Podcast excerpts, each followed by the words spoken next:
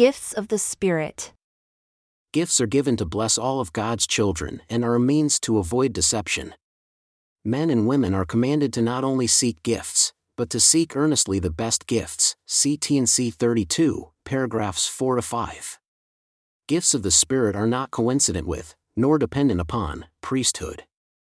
Anyone, man or woman, young or old, with or without priesthood, can have gifts of the Spirit. T&C 32, paragraphs 4 to 7. Paul's instruction to the saints at Corinth suggested they all, men, women, and children, should seek for the best gifts. See 1 Corinthians 1, paragraphs 54 to 60. The great high priest for whom the holy priesthood after the order of the Son of God was renamed did not perform miracles through his priesthood. Like every other person, he performed miracles through his faith.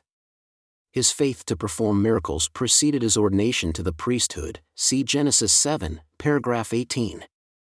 Because he exhibited great faith, he was subsequently ordained, see Genesis 7, paragraph 18.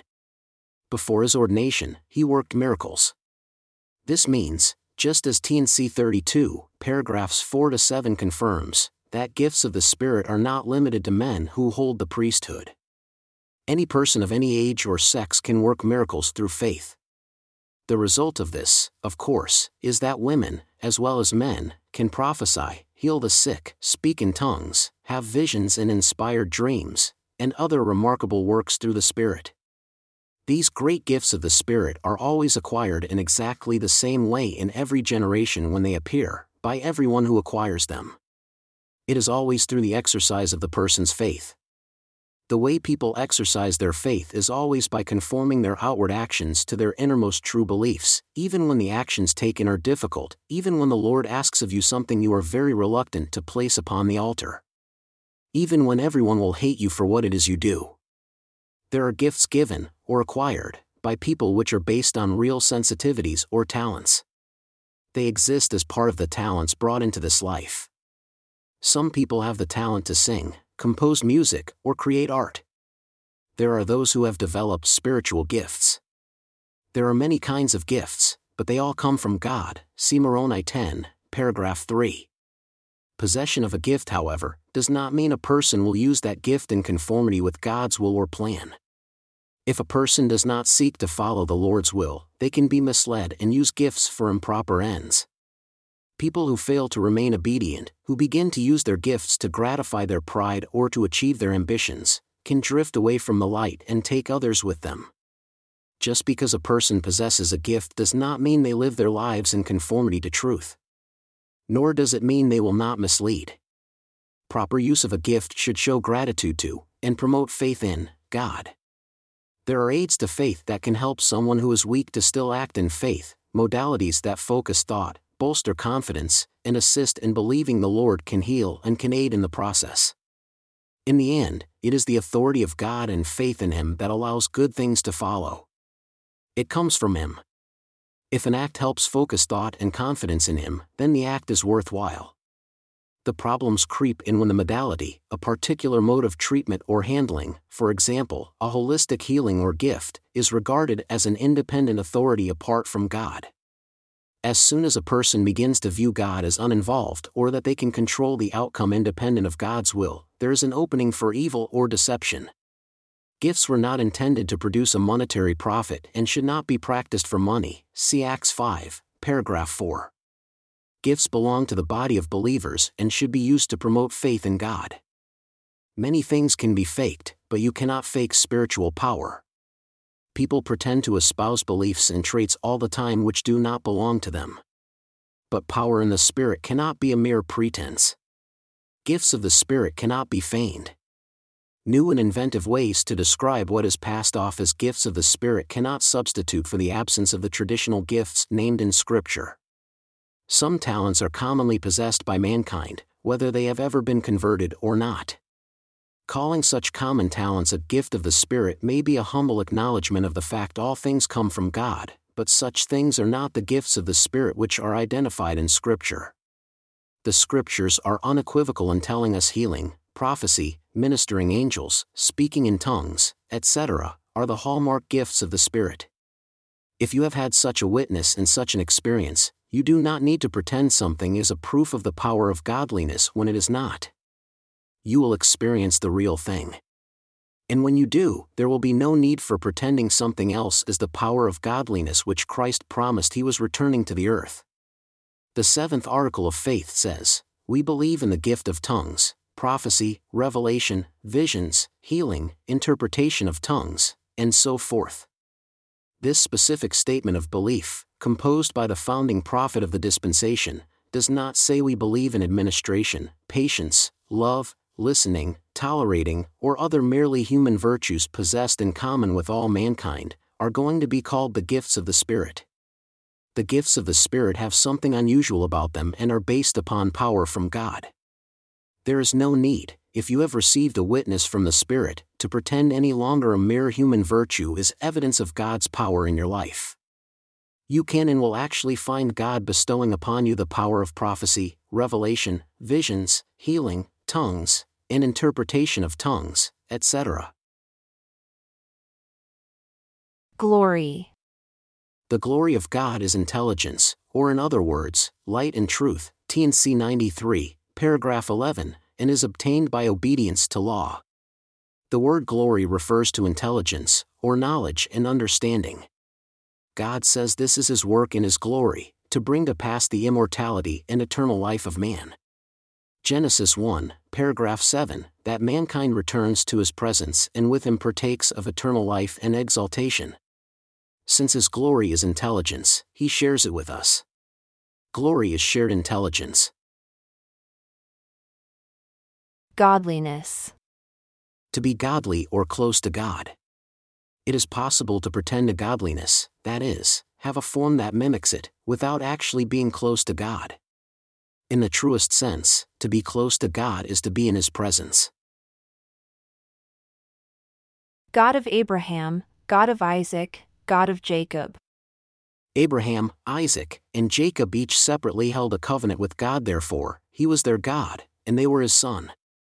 See 1 Chronicles 8, paragraph 21, and 2 Kings 4, paragraph 47.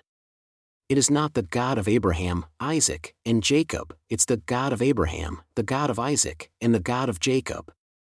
See Exodus 2, paragraph 3 and 6, Matthew 10, paragraph 22, Mark 5, paragraph 43, 1 Nephi 2, paragraph 1, 3 Nephi 2, paragraph 14, and Mormon 4, paragraph 7.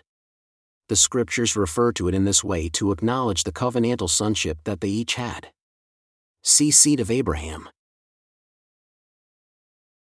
Gospel of Jesus Christ. You need to know what this term really means. If you do not, then you have not received it. You have claimed, like others, to be of Christ without ever comprehending what his gospel includes and does not include. The word gospel comes from the Old English Godspell, or good spell. Literally, from God, or good, and spell, meaning story, message, spell, narrative, or form of words, often defined as glad or good tidings. When a story or spell is cast that is good, it is a gospel. It has the same origin as to spell, meaning to read letter by letter or speak. The original had a long O and later became associated as God, as in God's story. The word is a translation of the Greek. Έψιλον. Αγγελίου. Meaning good message and translated in the KJV as gospel. Jesus Christ defines his gospel in the Book of Mormon Behold, I have given unto you my gospel, and this is the gospel which I have given unto you, that I came into the world to do the will of my Father, because my Father sent me. And my Father sent me that I might be lifted up upon the cross and after that I had been lifted up upon the cross, I might draw all men unto me, that as I have been lifted up by men, even so should men be lifted up by the Father to stand before me, to be judged of their works, whether they be good or whether they be evil. And for this cause have I been lifted up. Therefore, according to the power of the Father, I will draw all men unto me, that they may be judged according to their works. And it shall come to pass that whoso repenteth and is baptized in my name shall be filled, and if he endureth to the end, behold, him will I hold guiltless before my Father at that day when I shall stand to judge the world. And he that endureth not unto the end, the same is he that is also hewn down and cast into the fire from whence they can no more return, because of the justice of the Father. And this is the word which he hath given unto the children of men, and for this cause he fulfilleth the words which he hath given. And he lieth not, but fulfilleth all his words. And no unclean thing can enter into his kingdom, therefore nothing entereth into his rest save it be those who have washed their garments in my blood because of their faith, and the repentance of all their sins, and their faithfulness unto the end. Now this is the commandment Repent all ye ends of the earth, and come unto me, and be baptized in my name that ye may be sanctified by the reception of the Holy Ghost, that ye may stand spotless before me at the last day. Verily, verily, I say unto you, this is my gospel. 3 Nephi 12, paragraph 5. He defines it in modern times as, And verily, verily, I say unto you, he that receives my gospel receives me. And he that receives not my gospel receives not me. And this is my gospel, repentance, and baptism by water, and then comes the baptism of fire and the Holy Ghost, yea, even the Comforter, which shows all things and teaches the peaceable things of the kingdom, T&C 23, paragraph 2. The terrible problem of mortality is that we are all prone to drift and fail. It is only by constant renewal of faith that we can hope to succeed. No matter how far we have come, what great things we have obtained, we are still subject to failure. This is why the first principles and ordinances of the gospel are faith, repentance, baptism, and laying on of hands for the gift of the Holy Ghost we never outgrow these first principles. I believe them to be first in the sense of primacy, not a singular event which happens and then you can take them off the list of stuff to do. They are primary. They are foundational. They are required to be used constantly. Therefore, they are first. So, we always go forward in faith. No matter how much we already know, we must use faith to go forward we live within the limitation of linear time. We experience things in a flow that happens without our control. Life unfolds as an unknown to us, and we must cope with all it hands us from day to day.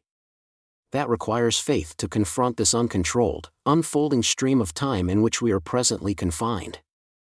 Repentance is required because even if we are doing what we should be doing, we are always going to learn more. It is the nature of the gospel that our light should increase. Whenever we learn more, we must change to reflect what we have just gained. Change is the heart of repentance. Baptism is to have sins washed away. The Holy Ghost should be a regular participant in our lives. Its renewed companionship is also primary. Its witness to us that we are on the right path is the only way to wage the necessary war against entropy which seeks to take you into darkness. It is the source of renewed light that always enlightens when it comes these are the only means by which we can avoid the same dismal fate as all others of all prior dispensations. Almost everything about the gospel plan is a process and not an event. Most people, most of the time, are only working through the process. A great deal of the scriptures has been written by those who have been through the process and who are trying to give mankind instructions of how to repeat it in their own lives. There are events which occur in the scriptures, as well, but man will never arrive at the events unless he first realizes there is a process, and he begins to participate actively in that process. In the April 1844 conference talk, Joseph Smith redefined the term first principles. Joseph wanted the saints to comprehend much more about the gospel and learn a new, higher ideal. Christ's gospel includes attaining to the resurrection from the dead, becoming God's, and walking the same path as our Lord walked. These are the real first principles of the gospel. That is why he wished he had the trumpet of an archangel with which to declare it. His words were worthy of an archangel, you thus learn some of the first principles of the gospel, about which so much hath been said. When you climb up a ladder, you must begin at the bottom, and ascend step by step, until you arrive at the top. And so it is with the principles of the gospel, you must begin with the first, and go on until you learn all the principles of exaltation but it will be a great while after you have passed through the veil before you will have learned them. It is not all to be comprehended in this world. It will be a great work to learn our salvation and exaltation even beyond the grave. Teachings of the Prophet Joseph Smith, page 348, and Words of Joseph Smith, page 358. We have such a long way to go even after this life that we hardly comprehend how great a work remains. We will not learn everything needed in this world. These are the basics of the gospel of Christ. This is the foundation upon which salvation itself rests. This is the climb we must make to be like Him. We can go from exaltation to exaltation, and from grace to grace, but we will only arrive at the end when we have learned all we will need to know to be like Christ. To understand Christ is to understand salvation. He is the prototype, and therefore we must be exactly like that prototype to be saved. Ether 1, paragraph 13 confirms, And when he had said these words, Behold, the Lord showed himself unto him and said, Because thou knowest these things, ye are redeemed from the fall.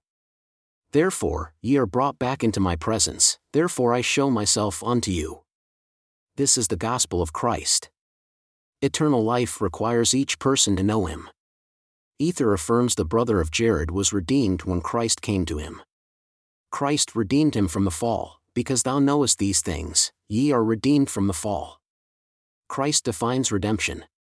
Reconciliation comes through Christ, with Christ, and by Christ. He has the power to redeem all. The unchanging gospel of Jesus Christ is always the same, and its blessings are always available.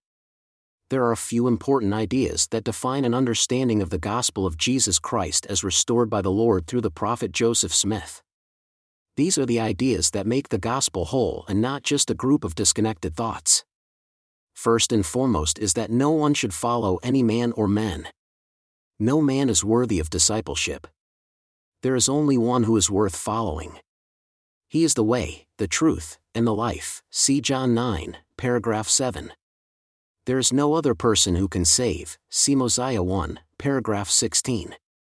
Second, and equally important, it is not the depth of one's study that matters, but it's the quality of one's connection with heaven. Expounding doctrine is not only insufficient, it is oftentimes a distraction from what matters. Man goes from unbelief to belief when he learns truth.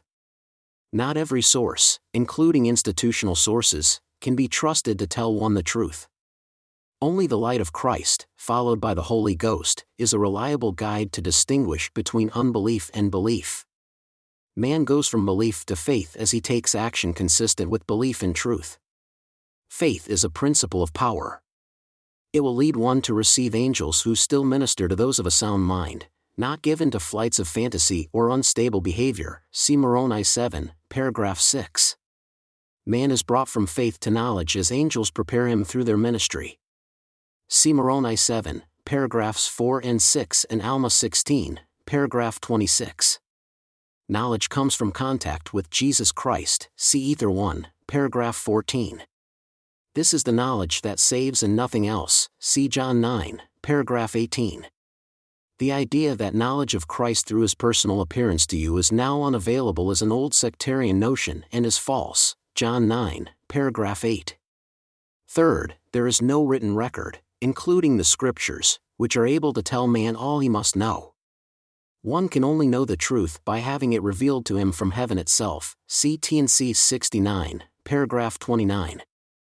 This is the reason Joseph said, If you could gaze into heaven for five minutes, you would know more than you would by reading everything that has ever been written on the subject. Teachings of the Prophet Joseph Smith, page 324.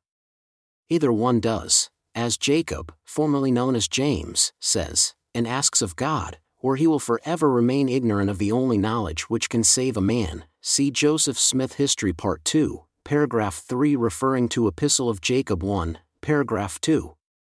Fourth, the truth is intended to save all. We should welcome corrections. Too often, however, we are offended and think the truth is a hard thing to endure. 1 Nephi 5, paragraph 1. That is a product of pride and arrogance it is impossible to learn what must be learned unless we are willing to be corrected. Mosiah 1, paragraph 16. Therefore, only the qualified will arrive at the gates, because the rest are unwilling to take the trip required of them. Fifth, this is a personal journey which each must take for themselves. It cannot be shared. One must approach the throne alone. Joseph was alone when he met the Father and Son.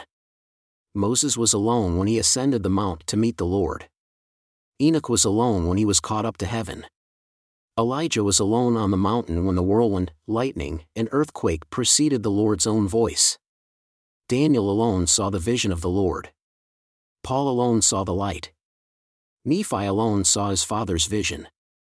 Enos was alone in the wilderness in his encounter with God. Abraham was alone when the Lord spoke to him. Jacob slept alone when the ladder to heaven descended for him. You will also be alone should the Lord come to visit you. This cannot be borrowed from another. These are the core. This core is what faith, repentance, baptism, and the gift of the Holy Ghost are meant to bring about. The religion of heaven always involves heaven. It does not involve men, and administration, and popularity. It is solitary, between you and God. The proud, however, are content to proclaim their righteousness and sit in judgment of others. They live without God in the world, and their end will be destruction. Mormon 2, paragraph 6. They think their own imagination is revelation, and they foolishly value only their conceit. Proverbs 4, paragraphs 34 to 35. The point at which the person's journey is completed and he may enter into the rest of the Lord is when the Lord declares, by his own voice, that the man's offering has been accepted, and he is sealed up to eternal life. The gospel is the same now, as always before. Therefore, no matter how one receives blessings of the Lord in the afterlife, it will be through the gospel of Jesus Christ and by the ordinances instituted for claiming blessings. These were established as law to govern man's conduct here even before the world was. See also the glossary entry, Doctrine of Christ.